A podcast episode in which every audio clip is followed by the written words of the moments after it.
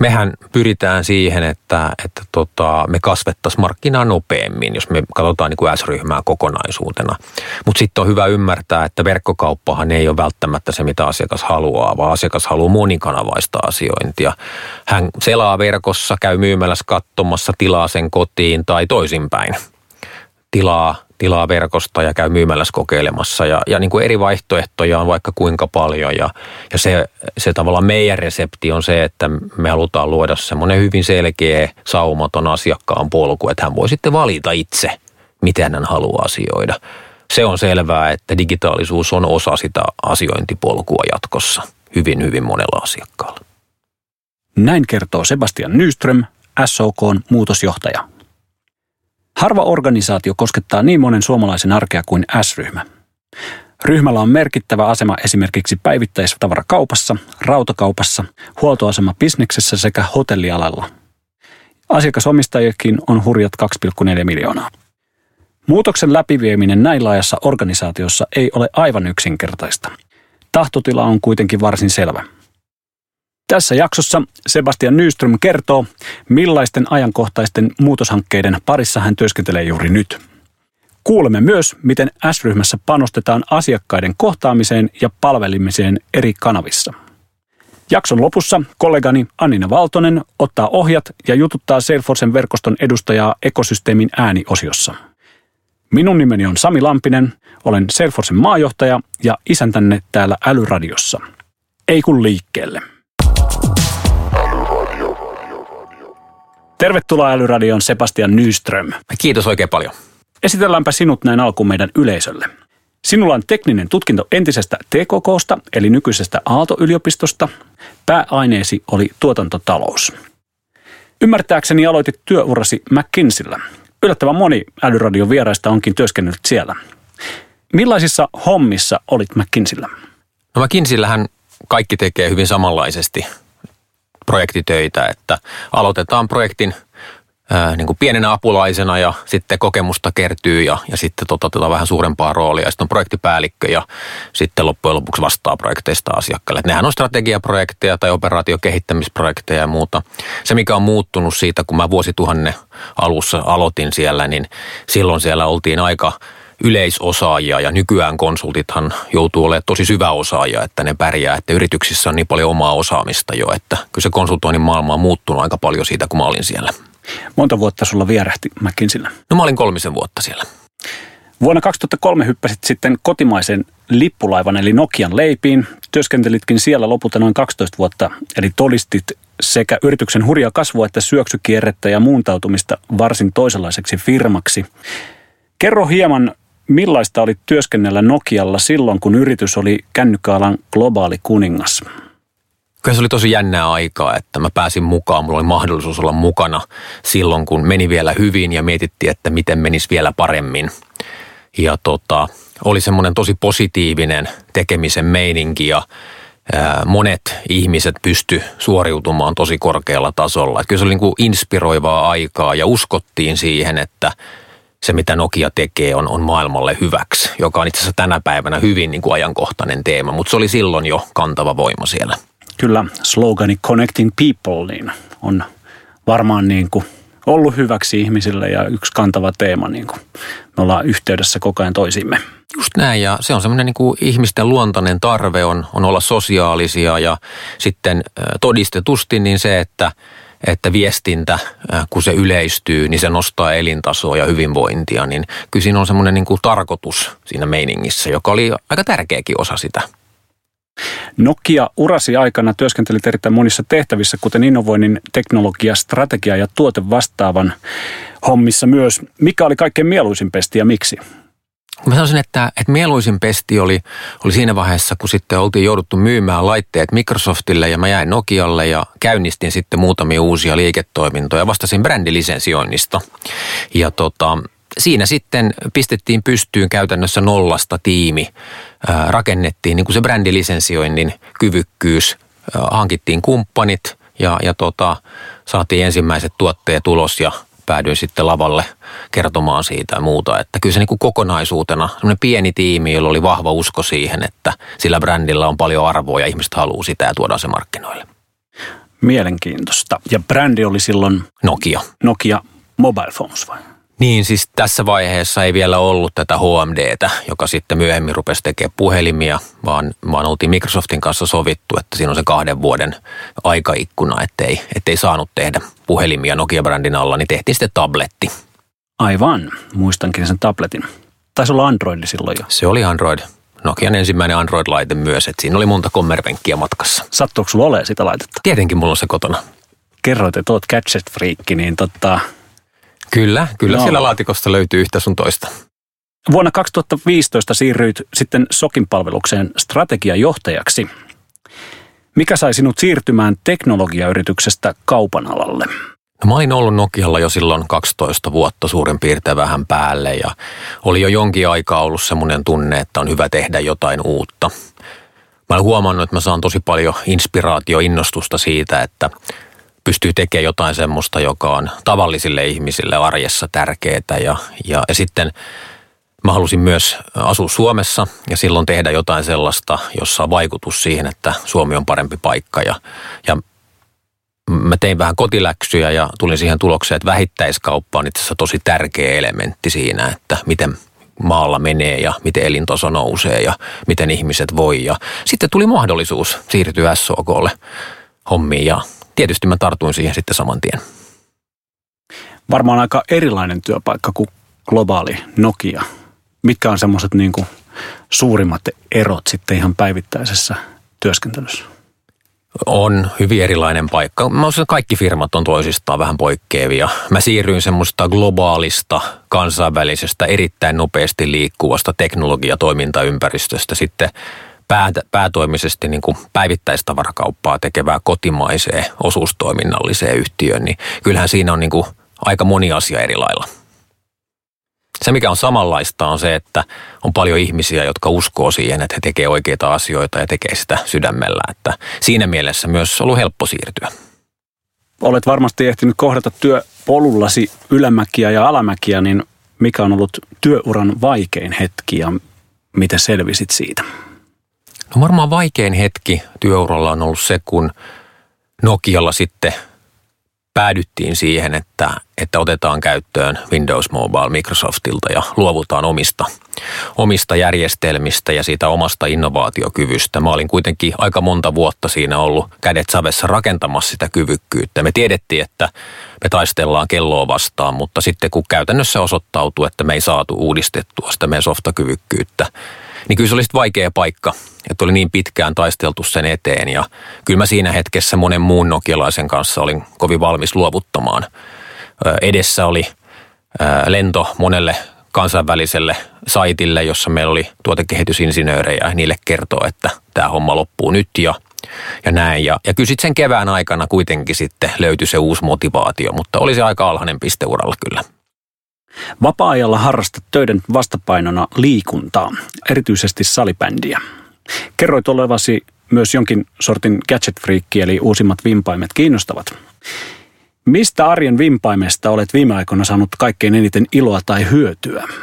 No en mä nyt koe, että mä oon mikään erityisen suurliikkuja ja salibändiä pelaankin vaan kerran viikossa, mutta vempaimistahan mä tykkään ja, ja tota, itse rakentelen ja yleensä joulubreikkinä ohjelmoon jotain uutta ja, ja näin.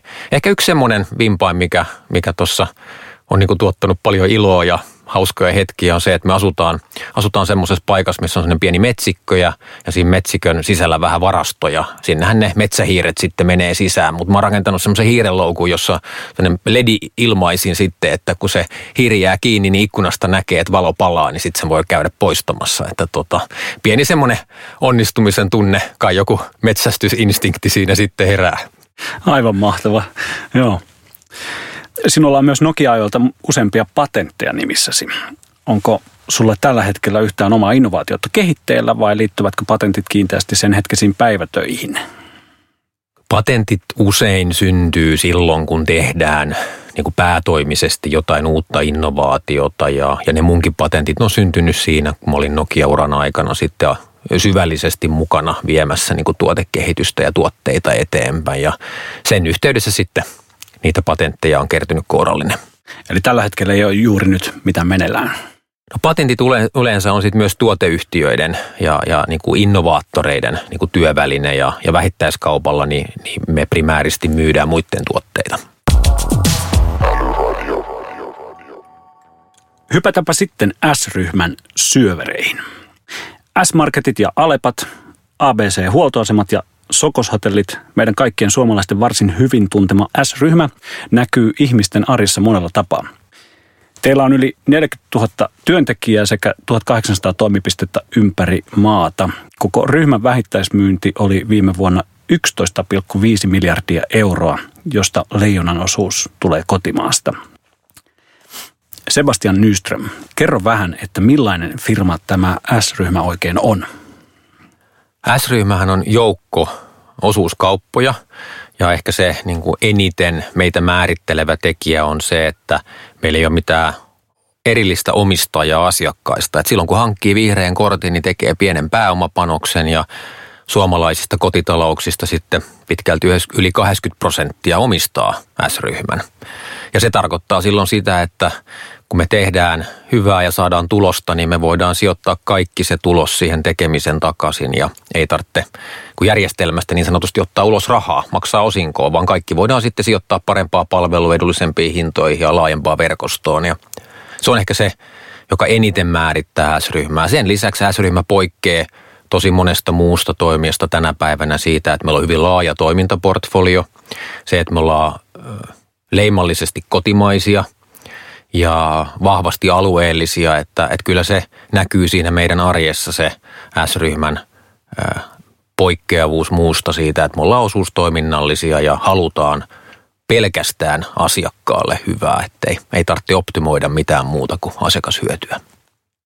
Mainitsit tuon vihreän kortin, niin pakko mainita tässä kohtaa, että kun mä otin itse vihreän kortin, niin sieltä tilillä oli jo rahaa yli satanen. Se oli kertynyt niitä bonuksia ja sitten mulla oli niin kuin vaan mentävä hakemaan se kortti sitten pankista ja ihan näin musta tuli sitten S-ryhmän vakioasiakas. Joo, siis mehän maksetaan jopa viisi prosenttia rahaa takaisin ostoksista ja aika harva miettii, että kuinka paljon rahaa se oikeasti on. Ja, ja tota, jotkut meidän asiakkaasta hullaantuu tähän asiaan ja ymmärtää, että kuinka rahanarvoinen etu meillä on suhteessa kaikkiin muihin. Ja se on osa tätä meidän toimintaa, että asiakkaille ne rahat pitää palauttaa. Palataan tuohon kohta tuossa, kun jutellaan teidän strategiasta enemmän. S-ryhmän historia ulottuu reilusti yli sadan vuoden päähän, jolloin osuustoiminta alkoi Suomessa. Rakenne on yhä pitkälti sama, sillä osuusliikkeiden omistajina on yli kaksi pilkku neljä miljoonaa asiakasomistajaa. Miten tämä asiakasomistajuus näkyy toiminnassanne tänä päivänä? No kyllä se, se näkyy niin kuin sillä lailla, että jos menee ihan niin kuin siihen käytäntöön, niin, niin yrityshän perustetaan sillä lailla, että sijoitetaan pääomaa ja sitten omistaja saa pääoman tuottoa. Niin osuustoiminnassa se pääoman tuotto sijoitetaan siihen takaisin siihen tuotteeseen tai palveluun ja tarkoittaa silloin sitä, että jos kaikki muu on, on samalla lailla, eli, eli yrityksen johto on yhtä kyvykästä ja, ja toiminta yhtä tehokasta, niin meillä on aina siitä kilpailuetua. Ja kyllä se näkyy se siinä arjessa siinä, että me ollaan aika fokusoituneita siihen, että meidän pitää olla ylivoimaisia. Ja se näkyy itse asiassa siinä meidän visiossa, että ylivoimasta hyötyä ja helppoutta omasta kaupasta. Että kyllä semmoinen jatkuva fokus siinä asiakashyödyssä eikä esimerkiksi omistajien ää, tuotossa tai monessa muussa, joka pörssiyhtiössä sitten kuitenkin näkyy arjessa. Sinä työskentelet siis S O K:ssa. Tarkennetaanpa vielä, eli miten S O K palvelee S-ryhmää?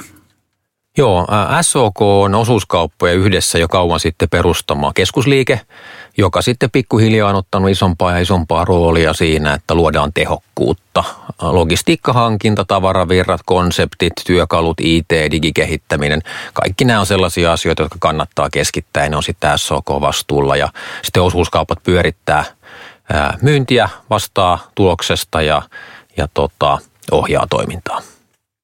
Ja, eli vastuullasi on siis lähes kaksituhatta toimipisteen laajuudella operoivan verkoston tukeminen ja muutoksen draivaaminen, niin miten pidät yhteyttä eri osuuskauppoihin ja pysyt ajan hermolla siitä, mitä kellekin kuuluu?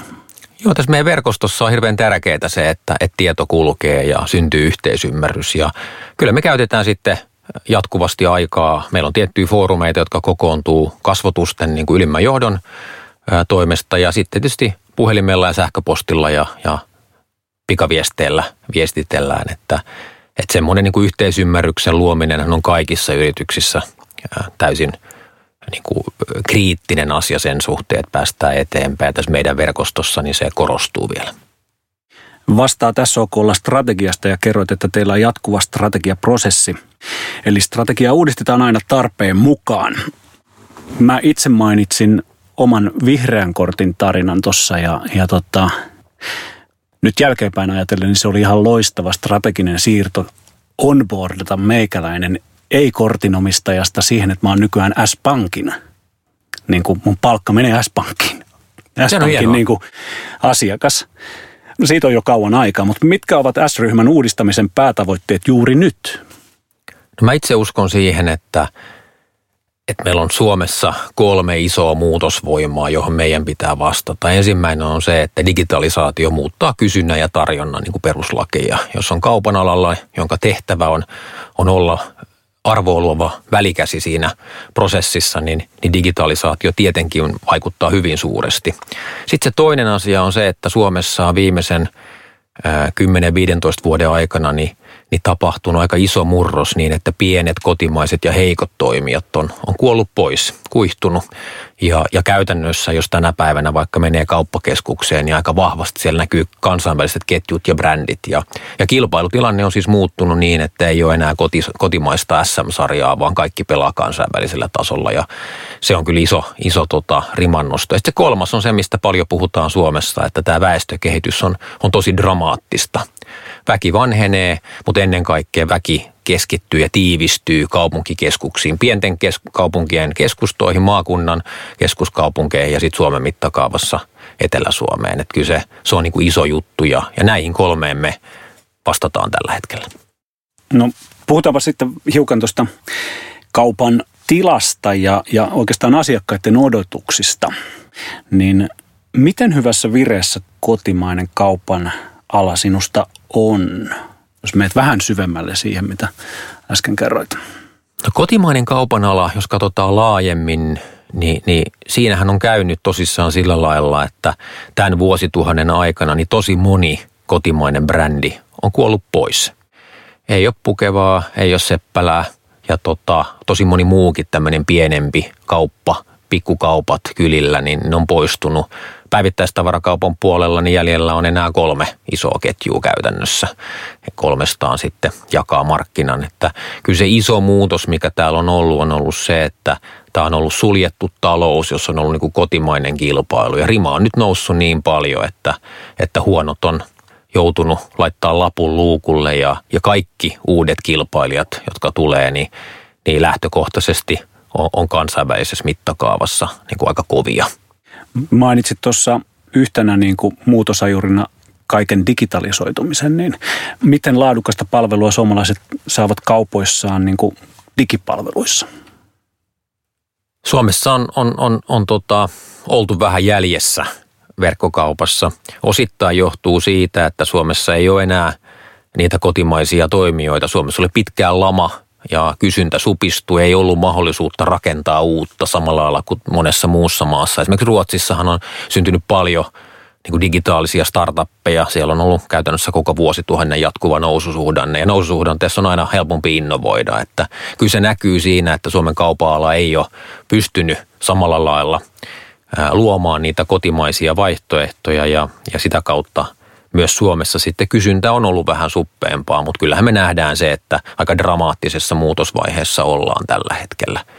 Meille tietenkin suurin toimiala päivittäistavarakauppa, niin se liikkuu kuitenkin aika hitaasti, että mekin ollaan harrastettu ruoan verkkokauppaa reilu kymmenen vuotta ja kokonaismarkkina ei ole vielä yltänyt yhteen prosenttiin kokonaisuudesta, että hitaasti se etenee. Ja se vaan tarkoittaa silloin sitä, että kotimaiset toimijat niin on vaikea olla edelläkävijä globaalisti, kun kysyntä on kotimaassa rajallista. S-ryhmä, jos joku on valtakunnallisesti toimiva yritys, miten suuresti pääkaupunkiseudulla asuvien kulutustottumukset poikkeavat esimerkiksi Lapissa asuvien tottumuksista? Suomi on ollut maa, jossa on ollut aika homogeeninen kysyntä ja, ja jokaisessa maakunnassa on ollut kuitenkin tämmöinen keskuskaupunki, jossa sitten kysyntää on ollut hyvin samantyyppisille asioille, mutta me ollaan, eletään sellaista aikaa, että väki tiivistyy pääkaupunkiseudulle ja silloin on mahdollisuus palvella niitä pienempiä kysyntäalueita, mitä löytyy kyllä muualta, mutta ne on niin, niin, niin vähän porukkaa, että ei pysty palvelemaan niitä. Ja se näkyy siinä, että palvelun tarjonta sitten monimuotoistuu erityisesti pääkaupunkiseudulla ja mä uskon, että se tulee jatkumaan ja sehän näkyy tietysti meilläkin. Mitäs muita kasvukeskuksia te olette huomannut, että Suomessa niin kuin on ja mitä te omalla tavallaan ne ruokitte?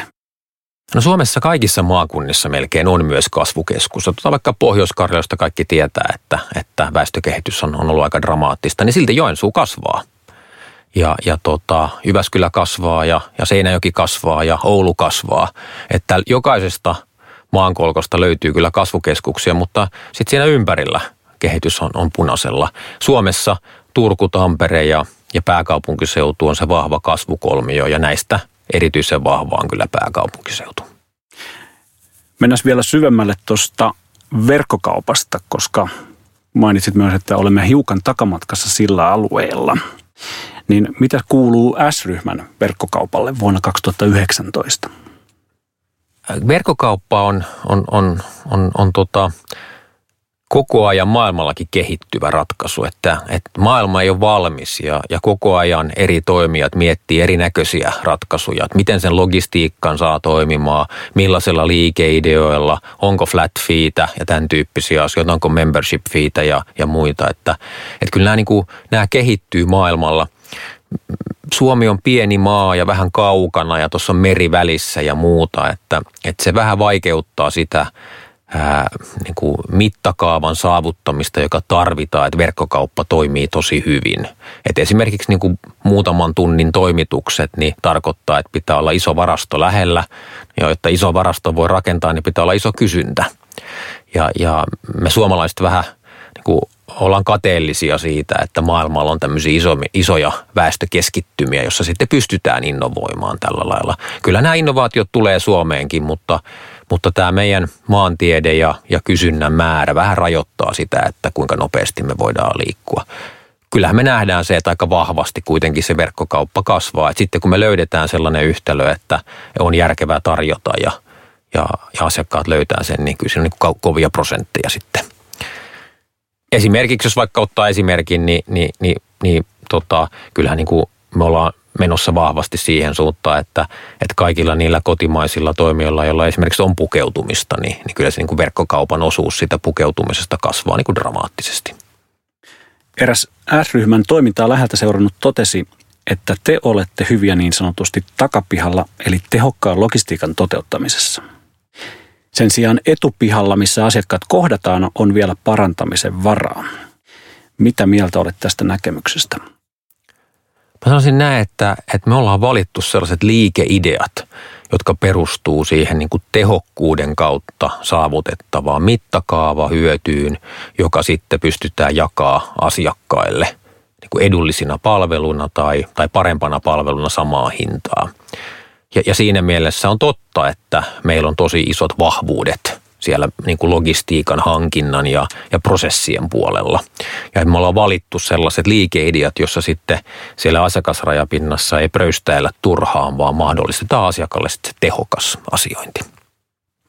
S-ryhmällä on valtavasti dataa ja sitä massaa voisi verrata jopa kruunun jalokiveen. Miten te hyödynnätte tätä tietoa asiakkaidenne eduksi? Mehän ollaan hyvinkin asiakaslähtöisiä siitä, että kun meillä on niin paljon dataa, niin me voidaan olla hyvin kysyntävetoisia siinä, että miten me suunnitellaan, että mitä meidän kaupoissa esimerkiksi on myynnissä milläkin alueella ja käytetään erittäin laajasti. Yli kahdeksankymmentä prosenttia kaikista ostoksista tapahtuu tämän lojaliteettiohjelman, eli, eli käytetään vihreätä korttia, jolloin meille syntyy hyvinkin tarkkaa dataa siitä, että mitä missäkin ostetaan ja mitä siellä kannattaa tarjota. Että hyvin asiakaslähtöisiä. Ja tota, sitten taas toisaalta ää, aika monet firmat ää, on tarjousvetosia ja ne käyttää niin kuin asiakasdataa niin kuin asiakkaan houkuttelemiseksi, kun taas meidän liikeidea on se, että me ei tehdä halpoja tarjouksia ja sitten oteta kaikista muista hinni, tuotteista kovaa hintaa, vaan meillä on jatkuvasti edulliset valikoimat ja asiakas säästää sitä kautta. Ja se on varmaan luo vähän semmoista mielikuvaa, että, että me ollaan siellä, keskitytään siellä sinne taustaprosesseihin, mutta itse asiassa se on ihan tietoinen valinta. Tuosta monikanavaisuudesta, mistä aikaisemmin mainitsit, niin yksi esimerkki on teillä tämä korttelitoive, joka liittyy Alepaan ainakin ja tota, olen itse käyttänyt sitä, mutta mä oon käyttänyt sitä Messengerillä Facebookista, mutta sitten mä oon tehnyt niitä korttelitoiveita ihan suoraan sille niin kuin ihmiselle siellä kaupassa. Eli monikanavaisesti. Minkälaisia muita uusia kanavia ja uusia ideoita, innovaatioita teillä on tonne niin kuin asiakaskohtaamiseen? Ihan siellä, jotta se mainitsemasi niin kuin asiakkaan palveleminen niin kuin niillä tarpeilla, mitkä heillä on, niin tapahtuu vielä tehokkaammin. Joku fiksu on sanonut, että retail is detail.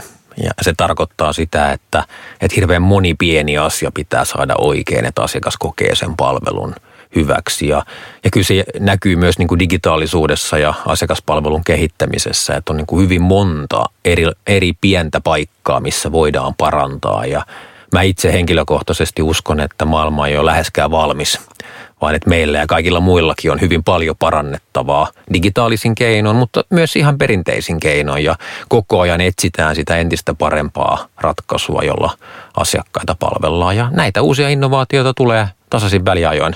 Esimerkiksi se korttelitoive sinne Messengeriin on taas vaan yksi tapa löytää se asiakkaan toive. Ja, ja tota... Kyllä asiakkaat tykkää sitten, kun he huomaa, että hei, mä halusin tuon vähän isomman tomaattipurkin tänne myymälään. Ja sitten se ilmestyy sinne ja se taas sitten tarkoittaa sitä, että, että me pystytään olemaan entistä selkeämmin vaihtoehto numero yksi asiakkaalle. Se on ihan loistava. Ymmärtääkseni se on myös botti. Siellä ei ole ilmeisesti tiimiä taustalla, vaan se on botti, jonka kanssa ihmiset keskustelee. Se on botti. Joo. Hienoa. Tota, viime vuonna te lanseerasitte mobiilisovellukseen uuden omat ostot-palvelun. Kertoisitko, millaista dataa asiakkaanne sieltä löytää? No omat ostot-palvelut, niin sen perusidea on se, että, että, että asiakas kuuluu, data kuuluu asiakkaalle. Asiakas omistaa datansa ja Ja, ja jos asiakas omistaa datansa, niin sen pitäisi sitten olla hyödyllistä myös sille asiakkaalle. Me ollaan lähdetty tälle polulle sitten tuomaan erinäköisiä tämmöisiä hyötynäkymiä. Ihan vaan tietysti perusideana se, että näkee miten kulutus jakautuu, jos se kiinnostaa. Mutta aika moni kuluttaja on tänä päivänä valveutunut ja haluaa olla vastuullinen. Ja he miettii, että kuluttaako he kotimaisia tuotteita ja millaiset hiilidioksidipäästöt siitä tulee. Ja, ja, ja sitten jollakin on, on halu seurata omaa ruokavalioonsa, että syökö riittävästi kasviksia ja kuinka paljon syö lihaa ja maitotuotteita ja näin. Ja se on tietysti kuluttajan oma valinta ja me halutaan olla hyödyllisiä siinä, että hän pystyy sitten itse tekemään faktapohjaisia, dataan perustuvia päätöksiä. Teillä on S-ryhmässä Salesforce-teknologiaa käytössä ainakin markkinoinnin toteuttamisessa ja asiakaspalvelussa. Kuinka tärkeässä roolissa teknologisen kehityksen seuraaminen ja uusien sovellusten käyttöönotto on teille? Kyllähän me seurataan tosi aktiivisesti, mitä maailmalla tapahtuu ja me ollaan kovin iso ja monimutkainen kokonaisuus sillä yhdellä ja yksitoista pilkku viisi miljardilla euron liikevaihdolla, että aika monen sorttista teknologiaa siihen mahtuu ja sen uudistaminen on jatkuva työ, mitä me tehdään. Kyllä me koko ajan on käynnissä ihan perusjärjestelmäkannan uusimista ja, ja myös ä, sitten uusia sovelluksia, palveluita. Että, jotta se onnistuu, niin pitää kyllä olla aika hereillä ja, ja tota, tietää sitten, että mitä on tarjolla ja pitää pystyä myös kokeilemaan uusia asioita. Näkisitkö, että S-ryhmä nyt versus kymmenen vuotta sitten, niin on enemmän teknologiatalo kuin silloin niin kuin vähittäistavarakaupan ketju. No jos miettii digitalisaatiota ja ajattelee niin, että, että siitä tulee kilpailuetu, siitä tulee yksi niistä asioista, joiden kautta asiakkaat valitsee, että kenen kanssa ne asioi, niin kyllä se silloin tarkoittaa, että sen digitalisaation hyödyntäminen on niin kuin ydinosaamista kaikille toimijoille. Ja jos sitä aikoo hyödyntää paremmin kuin muut, niin sitten pitää olla aika syvää osaamista. Että itse uskon, että kaikissa yrityksissä tällä hetkellä on menossa semmoinen transitio, jossa teknologiaosaaminen ja siihen liittyvä hyödyntämisen kyvykkyys muodostuu entistä tärkeämmäksi. Tuleeko kaikista firmoista teknologiafirmoja, niin, niin ei tule, mutta kyllä se teknologian rooli on ihan ytimessä melkein kaikilla. Kyllä. Yksi viime vuosien suurimpia satsauksia ryhmässänne on ollut Sipoon uusi keskusvarasto. Tämä noin kolmenkymmenen eduskuntatalon kokoinen jättiläinen on myös hyvin pitkälle automatisoitu. Kerrotko vähän, että miten robotisoitu tämä varasto oikein onkaan? No mä yleensä käytän ilmaisua siitä Sipoon logistiikkakeskuksesta, että se on täysautomaattinen.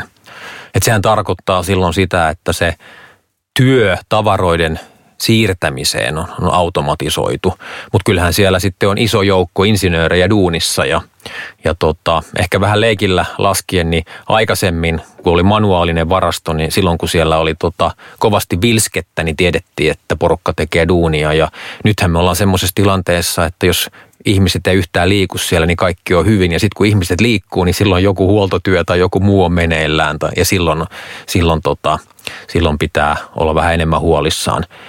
Se on tosi iso investointi ollut meille. Me ollaan pistetty noin kuusisataa miljoonaa euroa kiinni siihen, että me ollaan rakennettu tuommoinen tehokas laitos. Ja, ja se mahdollistaa sen, että me pystytään entistä tehokkaammin jakelemaan jokaiseen kauppaan ää, lähes päivittäin yksittäisiäkin tuotteita. Ja se näkyy sitten asiakkaalle sillä lailla, että kun ne tuotteet vie vähemmän tilaa siellä myymälässä, kun siellä on pienempi varasto, niin me voidaan tuoda sinne enemmän valikoimaa. Eli ihan suoraa asiakashyötyä siitä, että me tehostetaan meidän logistiikkaa. No onko varasto toiminut kuten odotitte ja vastannut tavoitteitanne?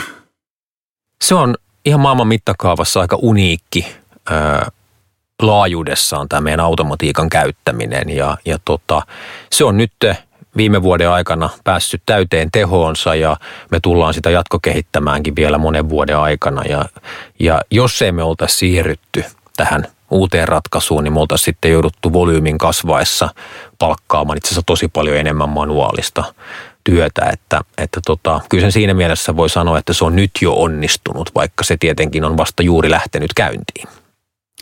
Teiltä löytyy myös S-Lab, joka on jonkinlainen alusta kokeiluille. Kertoisitko tarkemmin, että mikä se oikein on? S-Lab on meillä äh, niin kuin ohjelmanimi sille, että me halutaan myös kokeilla asioita vielä siinä vaiheessa, kun niin kuin hyödyt on epävarmoja. Ja me pyritään kokeilemaan sellaisia asioita, joissa sekä se hyödyn saavuttaminen on epävarmaa, että se teknologian toimivuus on epävarmaa. Ja me ollaan kokeiltu esimerkiksi tuossa muutama vuosi sitten esimerkiksi ää, tuolla A B C-asemilla ruoan tilaamista etukäteen tämmöisessä S-Lab-pilottiprojektissa. Ja nyt sitten muutaman vuoden kuluttua, kun asiat on vähän maturisoitunut, niin me ollaan itse asiassa tuotu se asiakkaille käyttöön.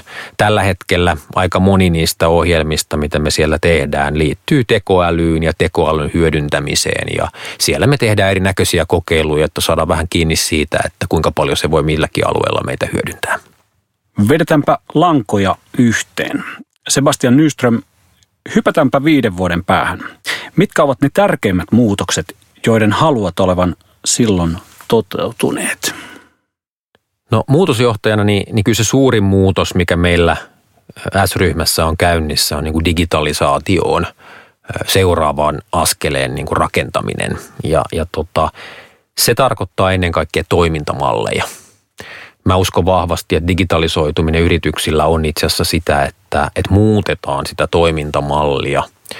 Otetaan, rakennetaan sisäisiä kyvykkyyksiä ohjelmistokehitykseen, muotoiluun, ketterään kehittämiseen, lisätään asiakaslähtöisyyttä ja, ja tota, muutetaan investointipäätösten logiikkaa.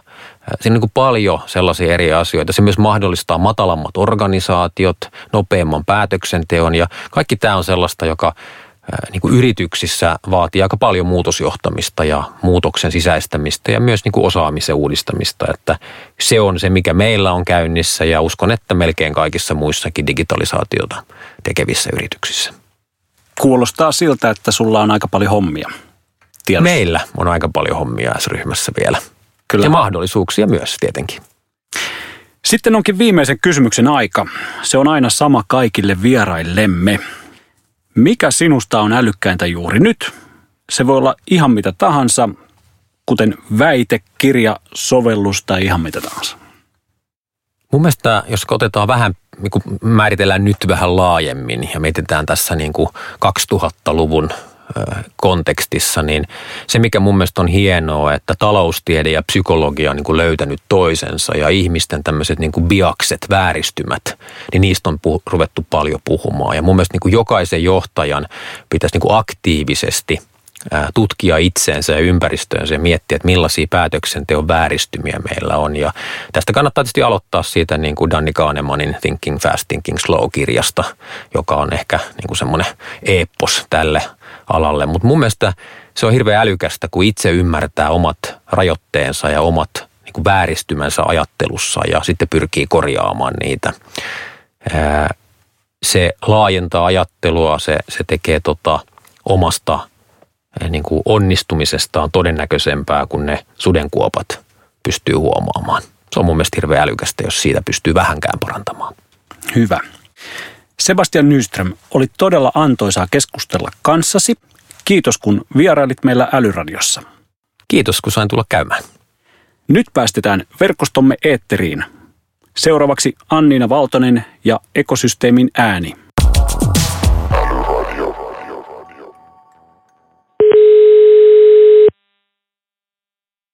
Moikka Antti. Kertoisitko, kuka sä olet ja missä työskentelet? Joo, moi. Mun nimi on Antti Rikkinen ja mä oon yksi perustajista ää, Zero Keyboard-nimisessä yrityksessä. Ja mä tällä hetkellä itse teen ää, meillä vastaan tuotteesta ja sitten myös tuosta meidän asiakaskokemuksesta. Mahtavaa. Mikä on sitten merkittävin haaste sun omassa työssä just nyt ja miten sä aiot selvitä siitä? Joo, kaikista isoin haaste tällä hetkellä meillä on se, että, että miten me pystytään kovan vauhdin ja kasvun aikana, niin miten me pystytään säilyttämään se hyvin läheinen ja, ja hyvin lähellä asiakasta oleva ää, lämmin asiakaskokemus, ää, kun asiakasmäärä kasvaa vauhdikkaasti ja, ja asiakkaita tulee semmoisiin paikkoihin, mitkä ei välttämättä ole fyysisesti ää, lähellä. Miten säilytetään se asiakaskokemus läpi ton kovan kasvun? No, mitä uutta sä oot oppinut työssäsi viime aikoina?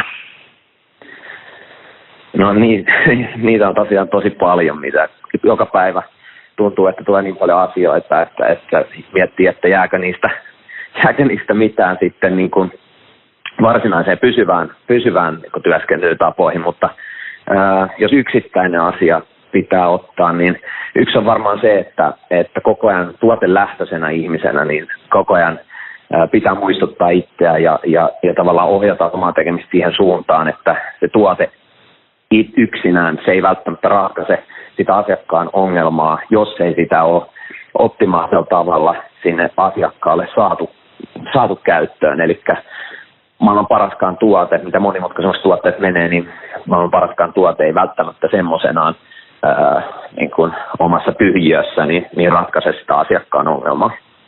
Tosi hyvä pointti. No, mitä puolestaan sä haluaisit oppia?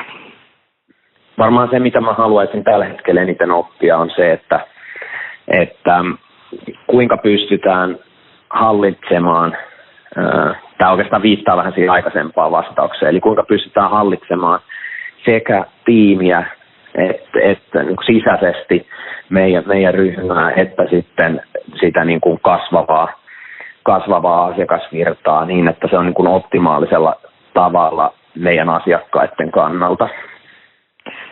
Hei, viimeinen kysymys. Mikä on älykkäintä juuri nyt? Kaikista älykkäintä juuri nyt.